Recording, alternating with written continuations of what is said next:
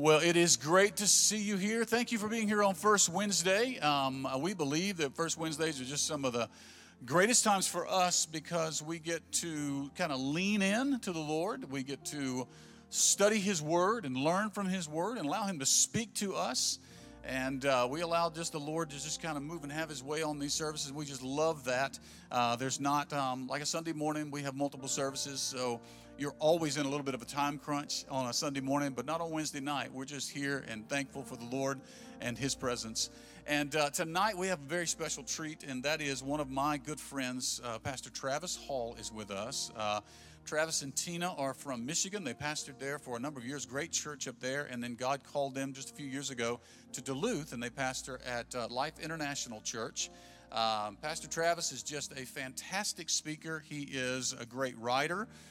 He's an author. He's also a great interviewer and podcast. I don't know if you do podcasts. I'm just telling you, you need to look up Travis Hall, Transformational Truths.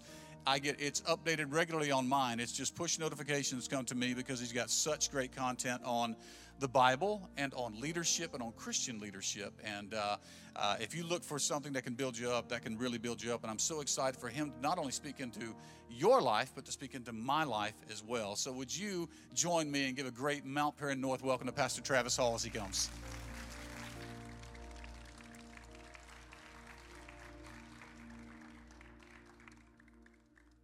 Thank you. Give it up for your pastor tonight, please. Amen.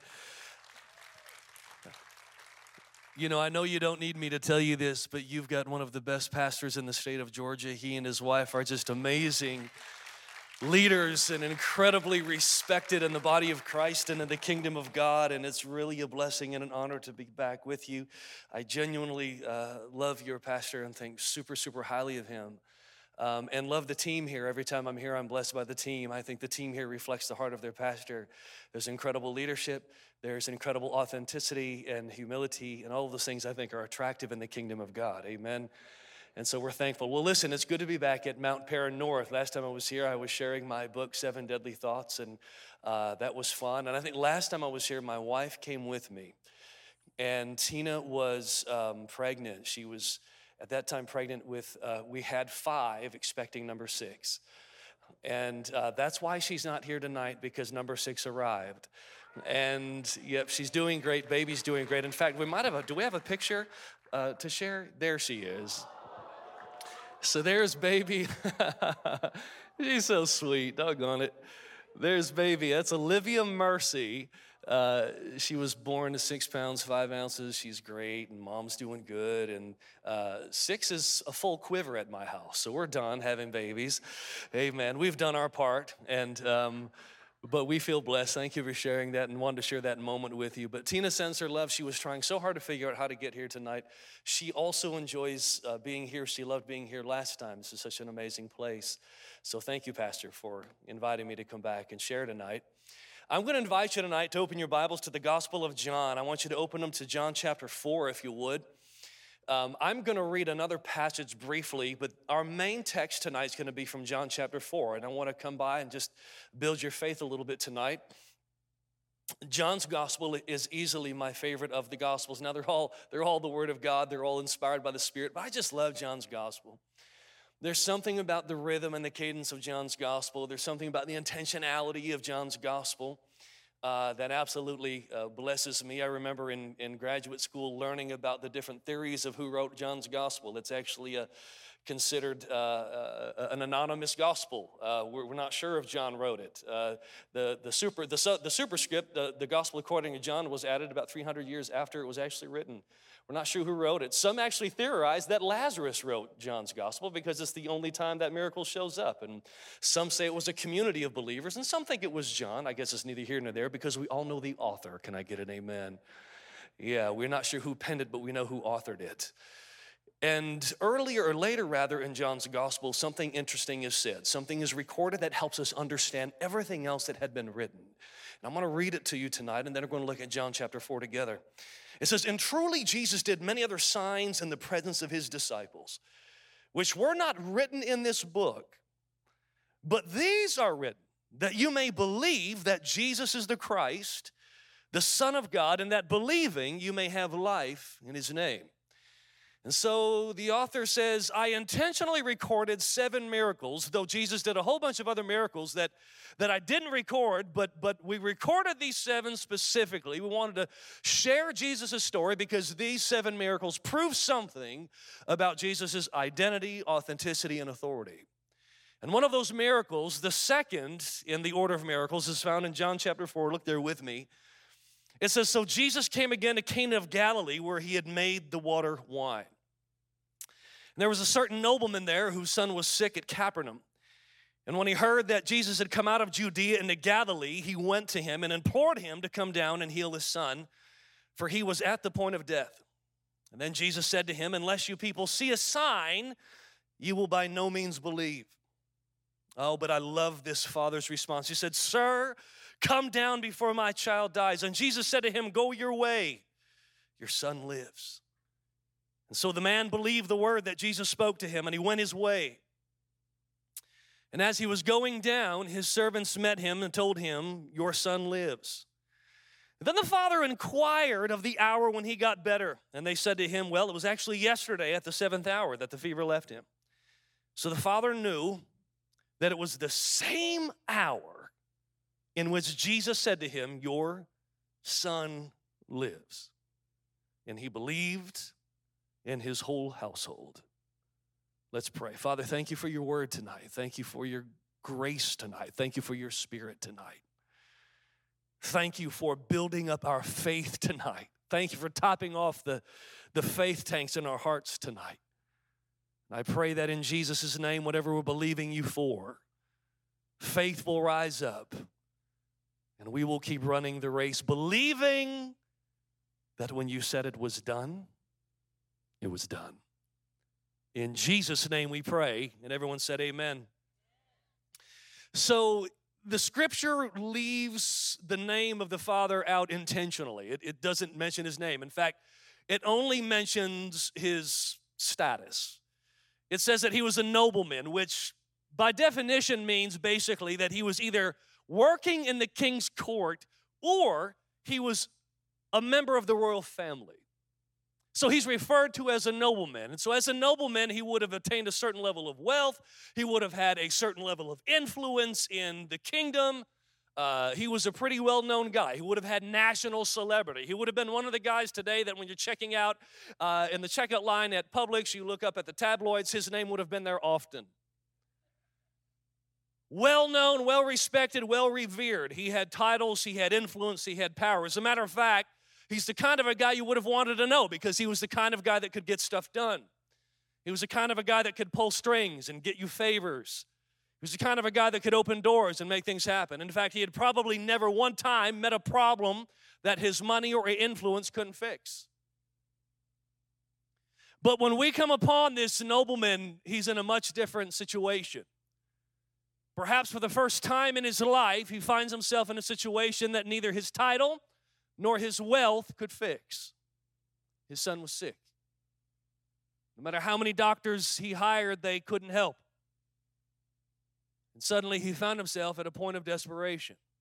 Now you have to understand, it's easy to read the text and not completely appreciate everything that this nobleman had to go through to get to Jesus. Number one, for somebody of his pedigree, somebody of his upbringing, somebody that was so well known and so powerful, to seek out a man that was the son of a carpenter.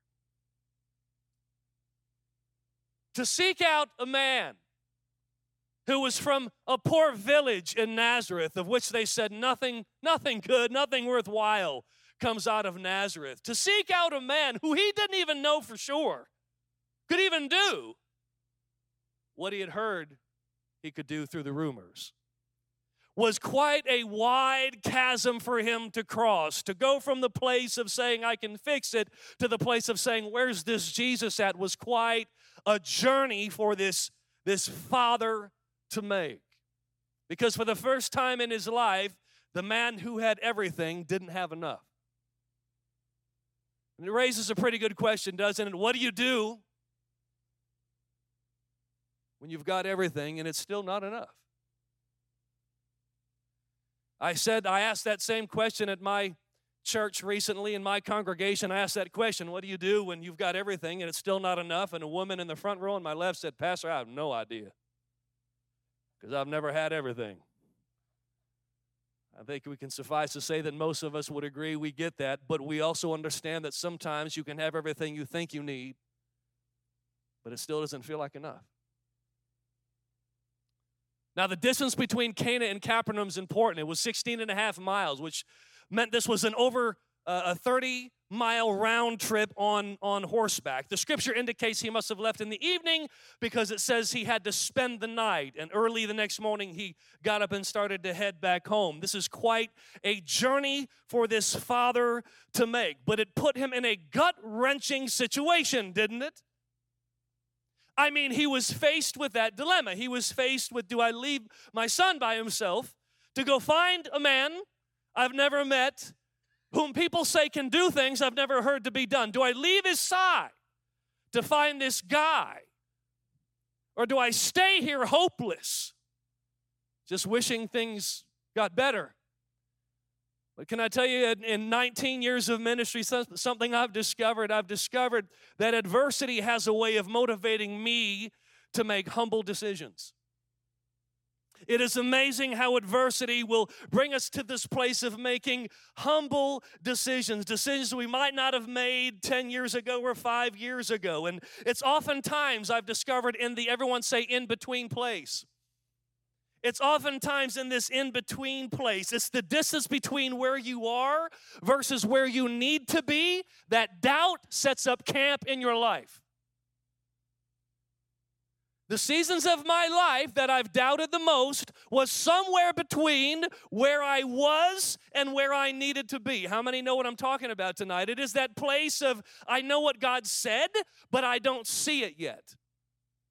It's that place of either lack, or it's that place of need, or that place of healing in your family or your relationship or whatever it is. You find yourself between knowing what God said and seeing it come to pass. And it's there, in the silent place, in the quiet place, that doubt will work very hard to set up camp in your life, convincing you that whatever Jesus said to you will never happen.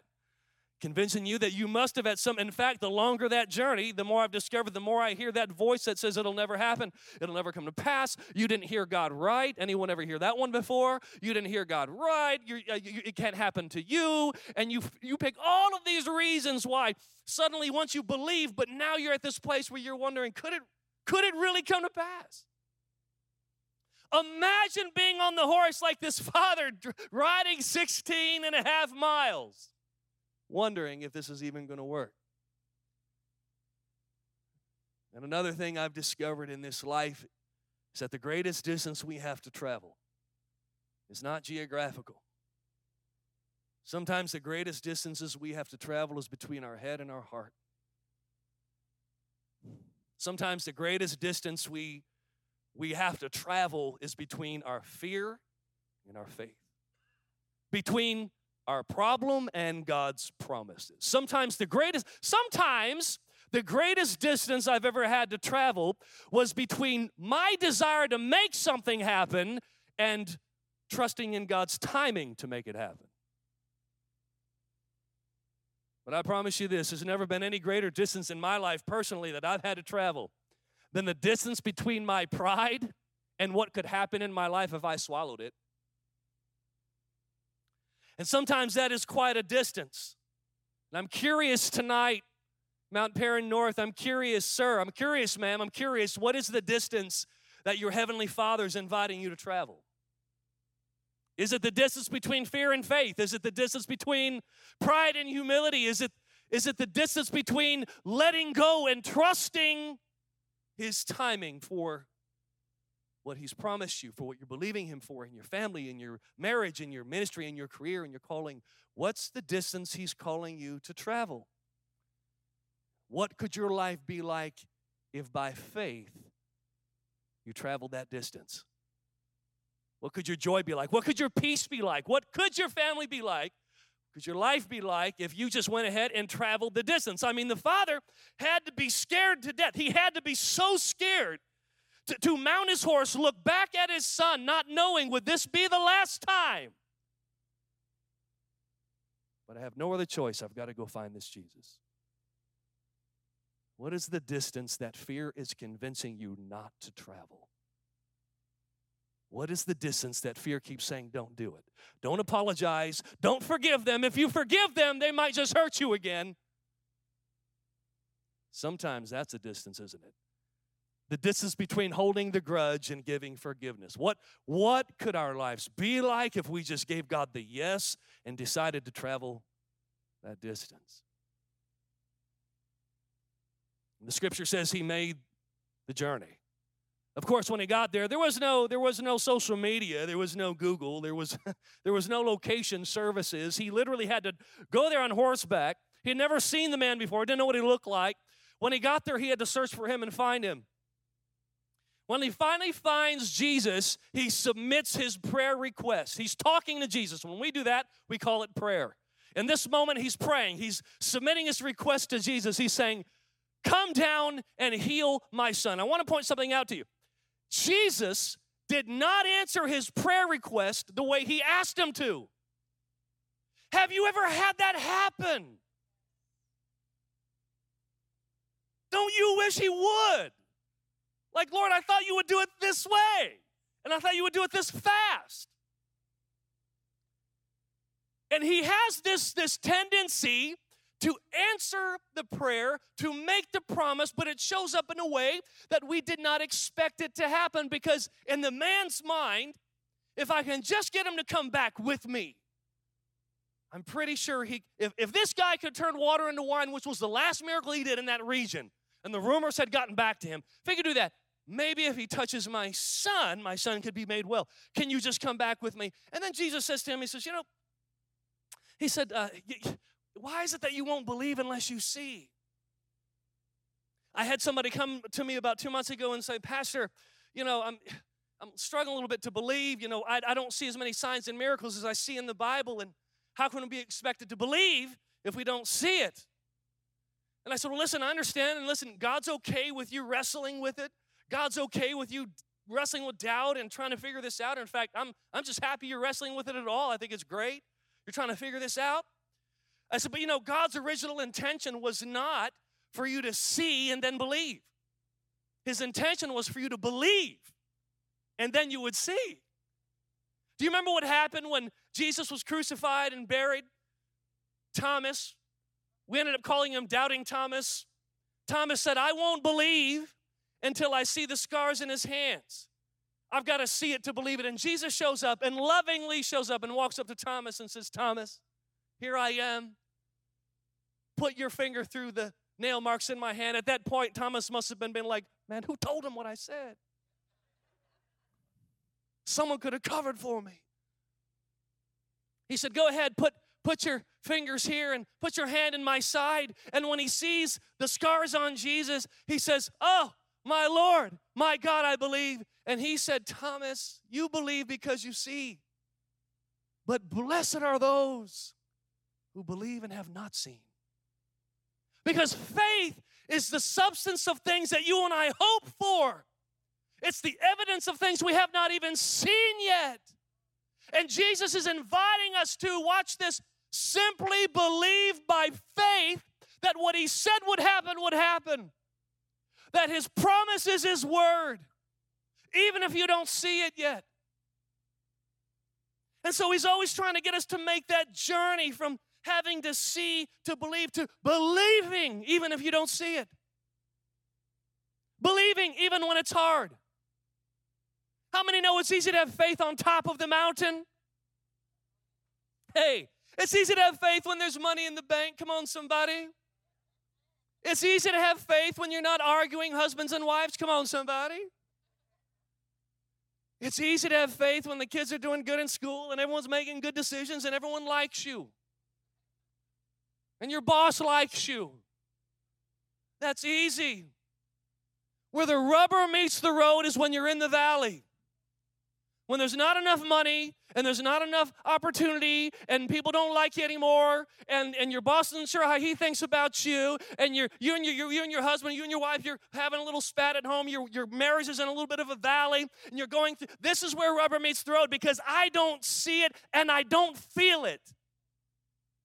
But just because you don't see it and just because you don't feel it doesn't mean it's not true.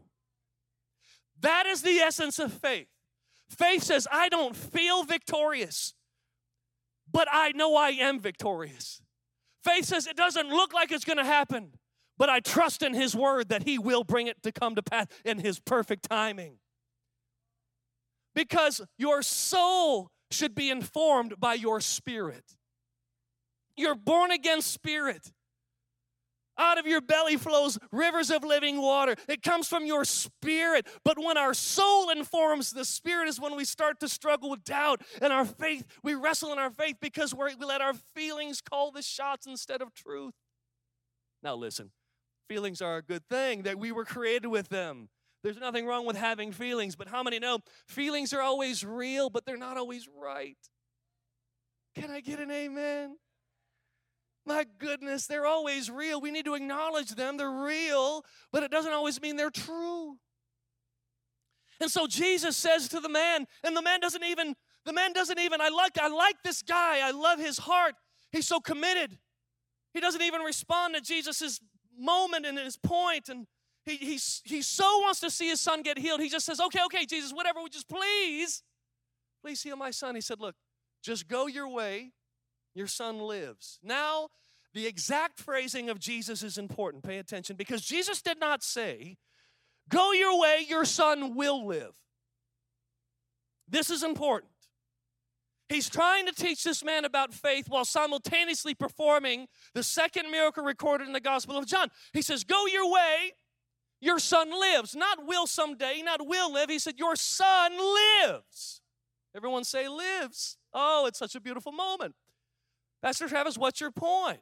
My point is the miracle happened not the moment the Father saw it. The miracle happened the moment Jesus said it. The Father had no evidence that it had come to pass. The Father had no proof that it had come to pass. All he heard was Jesus say that your son lives now. I want to talk to somebody tonight, and you're between the promise of God and the problem. You're somewhere between what God said was yours and waiting to see it come to pass. And I need to tell you that even though you don't see it, and you have no evidence that there's a change, and you don't see anything moving in your direction, and it doesn't feel like you have the favor of God, it was done the moment Jesus said it was done. You can take it to the bank. Whatever He said is yours is yours. Whatever He said would be will be. You might not see it yet, but it's yours. If you believe it tonight, give Him praise.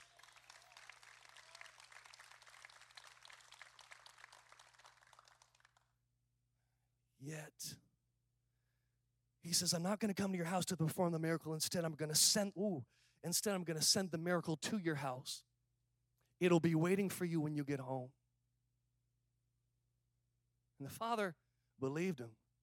The Father took him at his word. And he just said, okay. He's not coming back with me. I've only got one thing left to do. I've got to get on my horse now, and I've got to head back in the direction of the miracle. I've got to head back in the direction of home. I've got to head back to my son. I've got to get back there. You talk about a long journey. Between the promise and the evidence. And that can be a long journey. And that's where some of us are tonight. We're somewhere between what God said would happen in your marriage, what God said would happen in your family, what God promised you He was going to do in your grandson or your granddaughter's life, or your kids. You're standing here between the promise and the place. And it's usually on this long journey, 16 and a half miles of wandering, no communication with anybody, just you and your thoughts. It's in this place that you wonder, when I get there, will it be what He said it would be? Or will I be disappointed? This is usually the place I have discovered in my life that the enemy fights me the hardest. I've never been through hotter fires than between the promise and the fulfillment of a promise. Never. To the point where when God gives a promise or a glimpse of vision for the future or something he's called us to or called us to do or whatever it is that my wife and I have been praying about, here's what I found out, that there's this moment of promise. And as soon as the promise comes, we get excited, man, God said, and we believe God. But there is this journey. Isn't there a journey? There is this journey between that moment and seeing it happen. And that's the place the enemy throws everything in the book at you. Discouragement, fear, worry, doubt. That's usually about the time, about halfway back to the journey, Tina and I start arguing about something. Come on, don't leave me up here by myself. You'll know what I'm talking about. It's something stupid, that you don't even remember what it was later.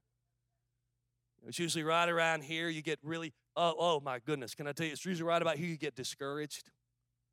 Anybody ever have any bouts with discouragement? Man, discouragement. You get discouraged and you almost think about going a different direction. But I need to encourage you tonight because listen to me. All the Father needed to do was stay on the path back to the promise. And that's why the enemy works so hard to get you to quit. Because he knows as long as you stay on the path, back to where the promise is waiting, the promise is yours. It's yours. Nobody can take it from you. The enemy can't take it from you. People can't take it from you. So his strategy is to get you to veer off course. Because he knows the authority of Jesus' words maybe better than anybody. And the minute Jesus said it's done, it was already done. And somebody is here tonight, listen to me. And you're thinking about quitting on something you've been believing God for, and God sent me here tonight to tell you, don't you dare quit. Stay on the road, keep moving towards the promise. Because I found the closer I get to it, the hotter the fire gets. Don't stop now. The whole time I'm thinking, I've just got to get home. If I can get home, I won't feel this way. If I can get home, I'll know for sure if it worked. If I get home, if I can just get home, if I can see for myself. And some of us are there tonight too. Some of us thinking, well, if I can just cross this finish line. And some of you have created a finish line in your mind. Like, I will finally get the promise of God in my marriage or in my family or in my career if I do this. I'll finally get the promise of God in my finances if I get this much debt paid off. I'll finally get the breakthrough in my marriage if we can at least get to this point. You know what, God, I know you're going to bring that miracle, but first I've got to do this, but I've got to get here. And you've created these finish lines, and you've got all this anxiousness in your heart because you're wondering, how in the world are you going to get there? We've created criteria before we receive this incredible promise that Jesus made to you, whatever that is. And I think this is an interesting point because the scripture tells us that the Father on his way back ran into a messenger. And the messenger launched out, left the house when he saw that the miracle had happened. And he came and he met the Father halfway back. And he said, I've got good news for you. Your son is well. He's been healed. Something happened about the seventh hour. And what he didn't know was going to happen, the Father didn't know. Halfway back to the promise, watch this, he had a run-in with the grace of God.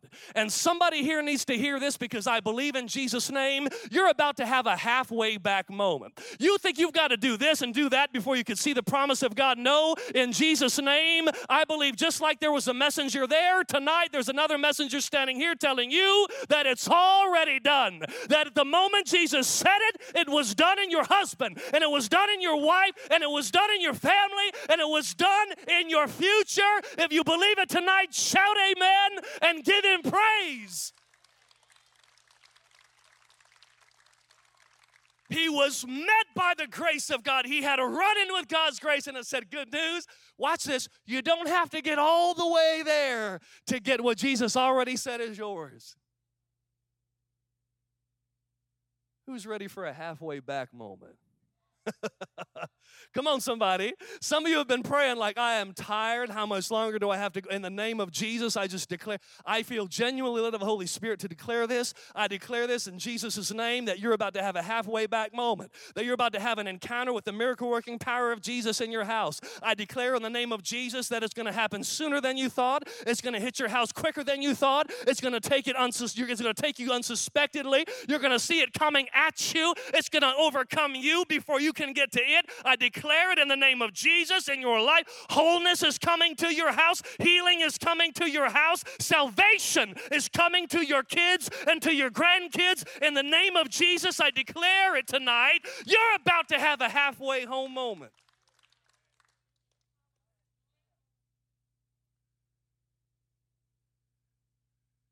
It was an amazing moment. Listen to me. I know what it's like to be in dark places. I know. I know what it's like to have a dark night of the soul. I know. I know what it's like to be so doggone discouraged that you contemplate in the middle of the night as you lay in your own bed, you contemplate thoughts of just quitting. I know what that's like. I know what it's like to feel like you can never have a full faith tank again. I know what that feels like, but can I tell you something? I also know what it's like for Jesus to meet me halfway home. I know what it's like in those darkest hours when I didn't have an ounce of energy or strength left. I know what it's like when I was so discouraged I became cynical and thought, I'm never going to shake this. In fact, can I tell you something? There's a place in discouragement that you can get so discouraged and cynical that you'd rather stay that way than get well again. I know what that's like. But it's in that place that I tasted the sweetest grace. It's in that place that I found out that Jesus will come to you and find you and meet you in the darkness. Because you know why? Even when I was faithless, he remained faithful. And in those moments, I found out it wasn't because of how gifted or talented I was. It wasn't because of how driven I was or how great my plan was. I found out it was because of how good God was. And in this moment, when Jesus delivers the miracle, isn't it interesting? He didn't give the Father any tasks to complete. I find that interesting. I find it fascinating. He didn't say, okay, you're going to get the miracle. Just do A, B, and then C, and it's yours. I find this incredible. He had no list of things he had to do in order to receive the promise. He had no penance to make. He had nothing to prove to God. All he had to do was humble himself enough to believe by faith, and he received the promise. Did you hear what I just said? Believe by faith that Jesus was who he said, that he had the authority he claimed to have. And when he believed, it was done. Hey, Mount Paran North, that's the gospel. The gospel is simple. Our titles, our sense of goodness, our own sense of accomplishments, none of it was enough to make us saved. None of it was enough to make us righteous. The only thing that made us born again, the only thing that made you and I saved, the only thing that made us new creations was this. Are you ready? We believed that he was who he said he was, and he did what he said he was going to do, and he rose again on the third day to give us a brand new life. And when we believed, upon believing, we received new life. We sang about it tonight. We received new life. We became alive. That is the gospel. In this moment, we see hidden in the true story of this miracle, the gospel. If you just believe, it's possible. Isn't it an amazing thing when we just choose to believe? One night in the Gospel of John, the religious leaders had approached Jesus, and they said, would you tell us what we need to do to get saved? And he said, sure. And I don't know how it worked. This is just the way my brain is. I just imagine the scholars and the Pharisees, the religious leaders, they get out their scrolls, you know. They get their parchment out and they get their ink pen and their quill out, and they said, okay, go. What must we do to be saved? And they start. They get ready. He said, are you ready, guys? Yes, Jesus, we're ready. Give us the notes. We're already good at this stuff. We'll have this down in about 3 hours. Just give it to us. We'll figure this out. And Jesus said, are you sure you're ready? He said, we're ready. They're getting their ink wells ready. He said, everyone ready? Hey, everybody, grab some extra parchment and get some more paper. We might be here for a few hours. The teacher's getting ready to tell us how to be saved. He goes, okay, are you ready? You ready? Jesus, we're ready. We're ready. He said, here it is. The work you must do to be saved is believe in the one the Father sent.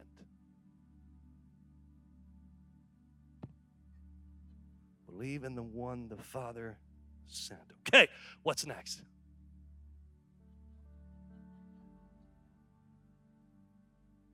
Is there anything else? Did he say anything else? Somebody asked Jesus if he's going to say more, or if he's just taking a break.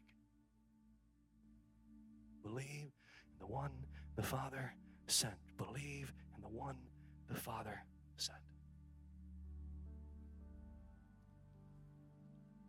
The moment we put our faith in Jesus, Jesus comes to live here. In fact, isn't this great? If Jesus were to give someone his home address, he'd have to give him your name. He came to abide in you, and he's living there. That's amazing. You and I are brand new creations in Christ Jesus every day, maturing in our new identity in Christ every day. And he who started that good work, he'll be faithful to complete it.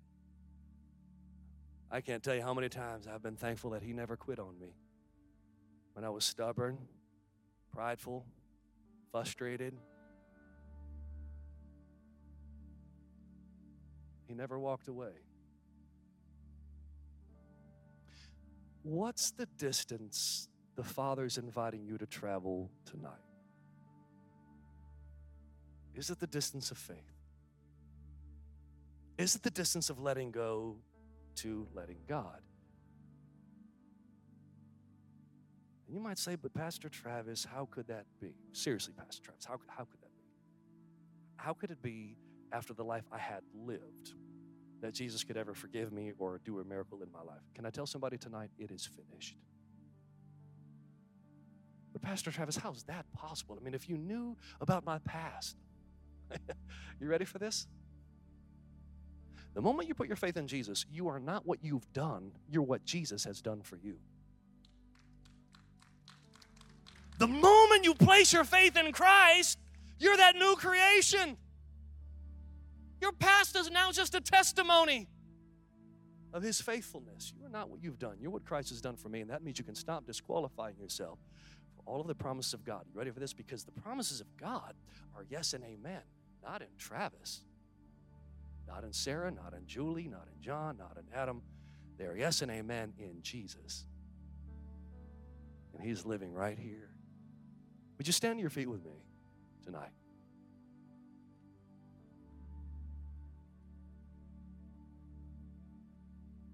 Every head bowed and every eye closed. The worship team is playing something softly, and I'm going to give us a moment in just a moment to receive prayer. But I wonder right now tonight if maybe somebody hasn't come. You're tired. You're weary. I don't know why, and I don't know what it is. I don't know if it's something in your family. I don't know if it's a promise you've been waiting for 10 years for. I don't know if it's a promise you've been waiting 10 days for. I don't know what it is. But I do know what it means to get tired. Before I pray this prayer, I want to ask the people in the room and maybe those watching online, have you believed? Have you placed your faith in Jesus, believing he died on the cross for your sins, believing he rose again to give you new and abundant life? Have you believed? Because the moment you believe, you become the righteousness of God in Christ Jesus. If you're here tonight and you're ready to put your faith in Jesus and you've never made a decision for Christ, would you slip one hand up in the air and just say, Pastor Travis, before I leave, I want to put my faith in Jesus. I don't want to leave without knowing. for sure. I put my faith. I want to be that new creation. You're watching online. This is for you. You're scrolling on Facebook. You're on the website. Wherever you're watching right now, you're not here by accident. Your steps were ordered to this moment. Now, I'm going to invite everyone to pray this prayer with me, and then I'm going to invite you to come down if you'd like to receive prayer. I want to pray for some tired folks tonight, but those that are watching or those that are in the room and you're ready to receive Christ, would everyone just repeat this prayer with me? Can we say this together? Even if you said it before, would you repeat this with me? Everyone say, Jesus, I believe you died on the cross for all of my sin. I believe you rose again on the third day to give me abundant life. By faith, I receive your forgiveness, your love, and your life.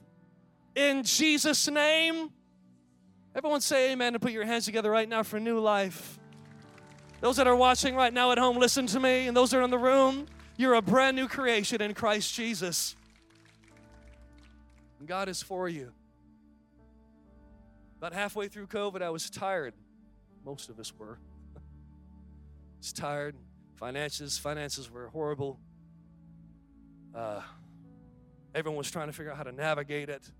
We had additional challenges on top of that. And man, I was in a dark place. I was always taught to lead, strong, put my best foot forward. And I remember one day walking into a staff meeting, Pastor. I walked in and I sat down fighting back tears. I remember there was a few days there, all I could do was fight back tears. I was trying not to cry.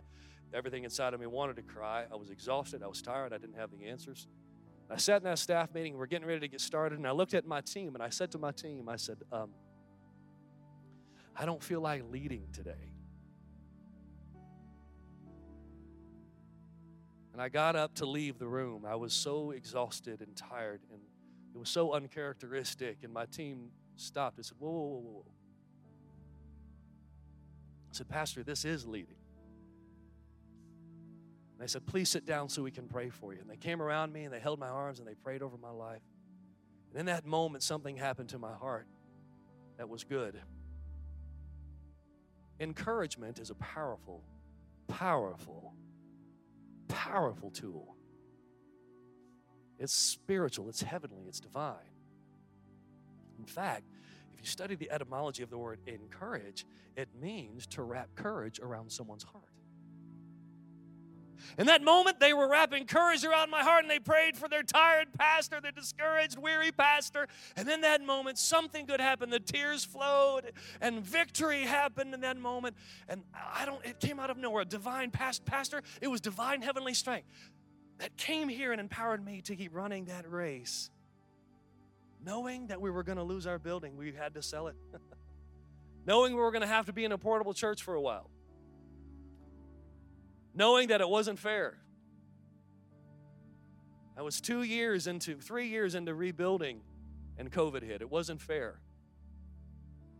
But in that moment, I knew something. It wasn't fair, but God was still good. And I knew something good was going to come out of walking through that fire. Tonight, you might be tired. You might be weary. Maybe you're holding your own tears back. Maybe you're struggling. Maybe you're thinking about taking another course. Maybe you're thinking about turning to the left or the right. I'm here to tell you, stay on the journey towards the promise, because if you don't quit, you're going to walk right into it. And if you're tired, pastors are coming, prayer partners are coming right now. They're ready. We want to pray for you tonight. The worship team's going to play. Just come down to the front right now, wherever you are. If you would like prayer, we want to pray with you, because I believe Jesus is able. Come on, just close your eyes, lift your hands. Come on down to the front. You like to receive some prayer tonight?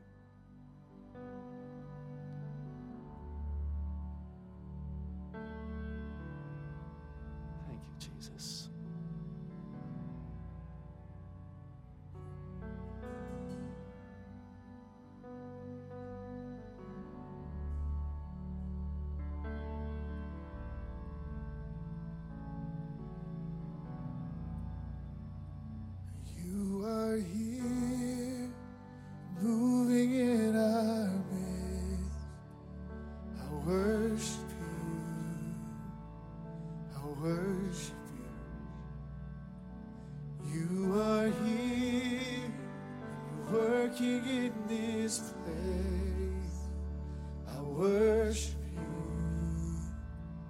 I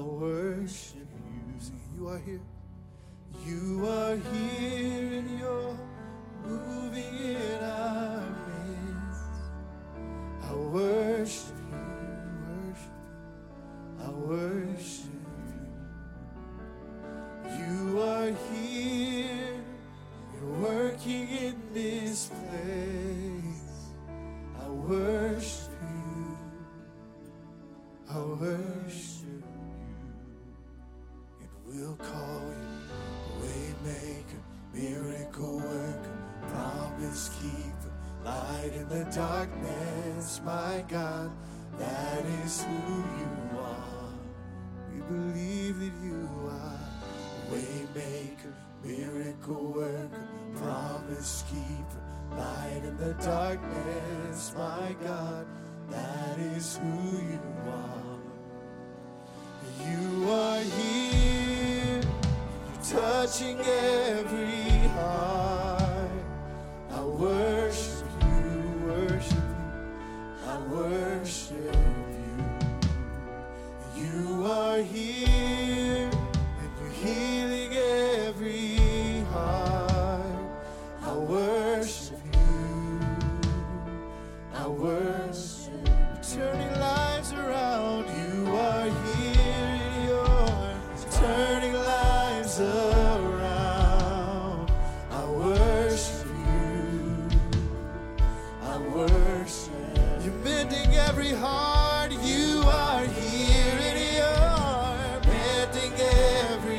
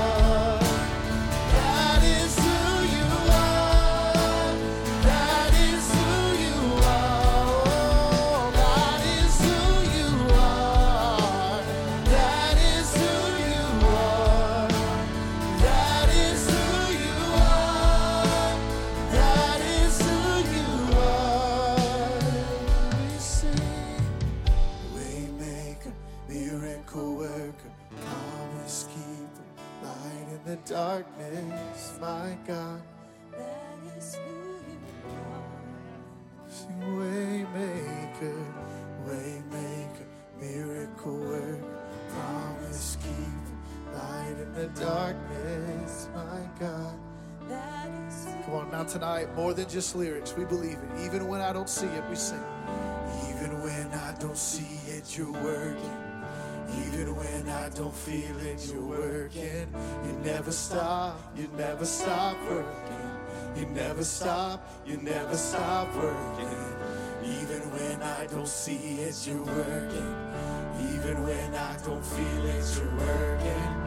You never stop, you never stop working. You never stop, you never stop working. Even when I don't see it, you're working.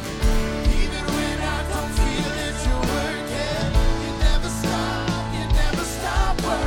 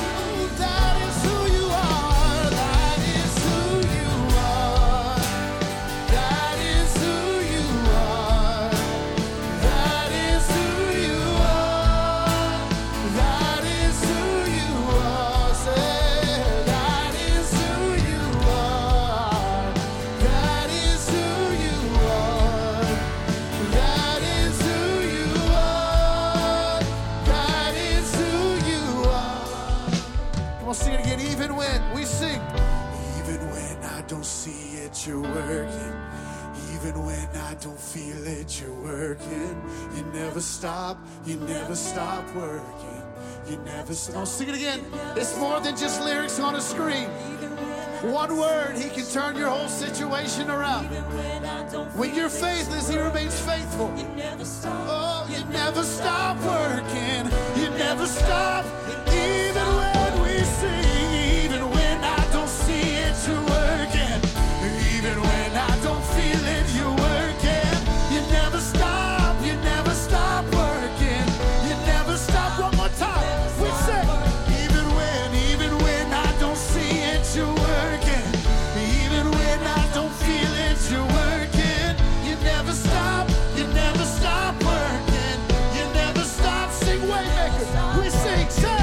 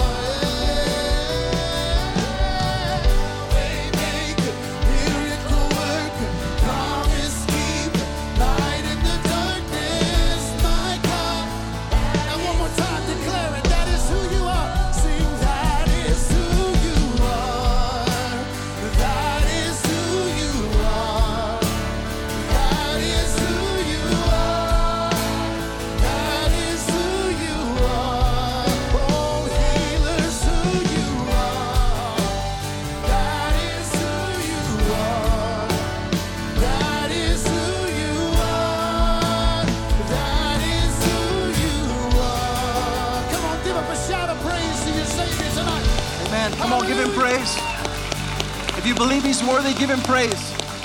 Bless your name, Lord.